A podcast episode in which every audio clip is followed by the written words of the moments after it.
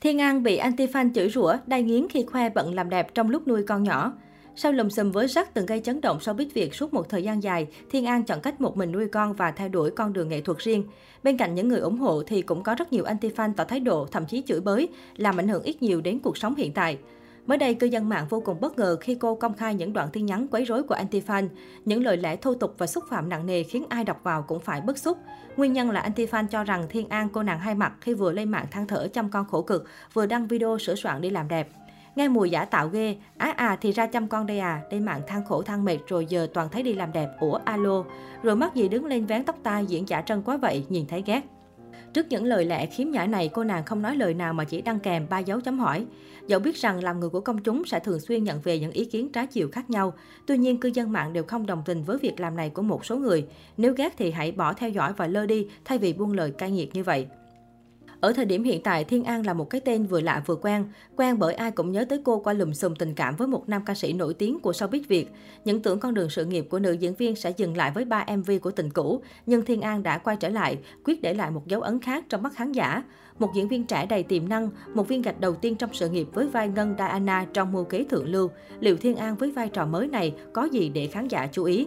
Để hoàn thành một vai diễn có chiều sâu như Diana, mềm mại bên ngoài, gai nhọn bên trong, Thiên An cho biết cô phải chuẩn bị tâm lý lẫn hình thể rất nhiều trước thời điểm bấm máy.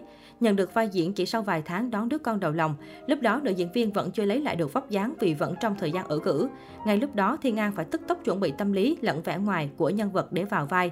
Được biết, nữ diễn viên đã phải giảm tới 8 kg trong thời gian một tháng để có được vóc dáng hoàn hảo như trong phim. Cô cũng phải luyện tập biểu cảm và diễn xuất trong thời gian ngắn để hoàn thành được vai diễn tốt nhất. Nhận được vai diễn hoàn toàn nhờ vào thực lực chứ không phải vì drama. Chia sẻ về những trải nghiệm khi tham gia bộ phim, Thiên An bày tỏ cô rất thích, rất yêu vai diễn của mình cũng như mưu kế thượng lưu, vì đây là dự án điện ảnh đầu tiên cô tham gia, cũng như đã khai thác được những khía cạnh khác mà khán giả chưa nhìn thấy của nữ diễn viên. Đặc biệt tuy là phim drama gây cấn, nhưng yếu tố cảm xúc luôn được đặt lên hàng đầu. Tình cảm gia đình gần như là chất liệu chính gắn kết cả tác phẩm. Hơn nữa với Thiên An, đây là một bộ phim vô cùng đặc biệt bởi sự đầu tư công phu mà cả ekip đã cố gắng tạo nên. Về lý do được chọn vào vai chính mưu kế thượng lưu, Thiên An tiết lộ rằng cô được chọn vì sự tương đồng trong tính cách của mình và nhân vật, mỏng manh dịu dàng, nhưng bên trong cứng cỏi, mạnh mẽ và thông minh.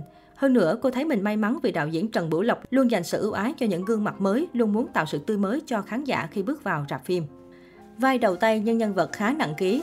Về vai Diana do Thiên An đảm nhận, có thể thấy đây là một nhân vật có chiều sâu và được xây dựng rất kỹ trong tính cách.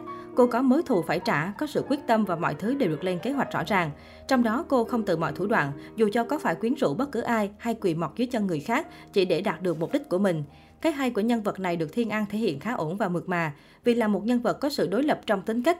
Lúc thế này, lúc thế khác nên cả biểu cảm lẫn lời nói và hành động của diễn viên cũng phải thay đổi theo.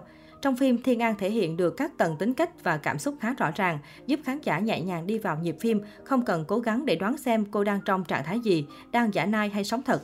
Điều này khiến câu chuyện phức tạp trong phim được truyền tải dễ dàng, dễ chịu hơn.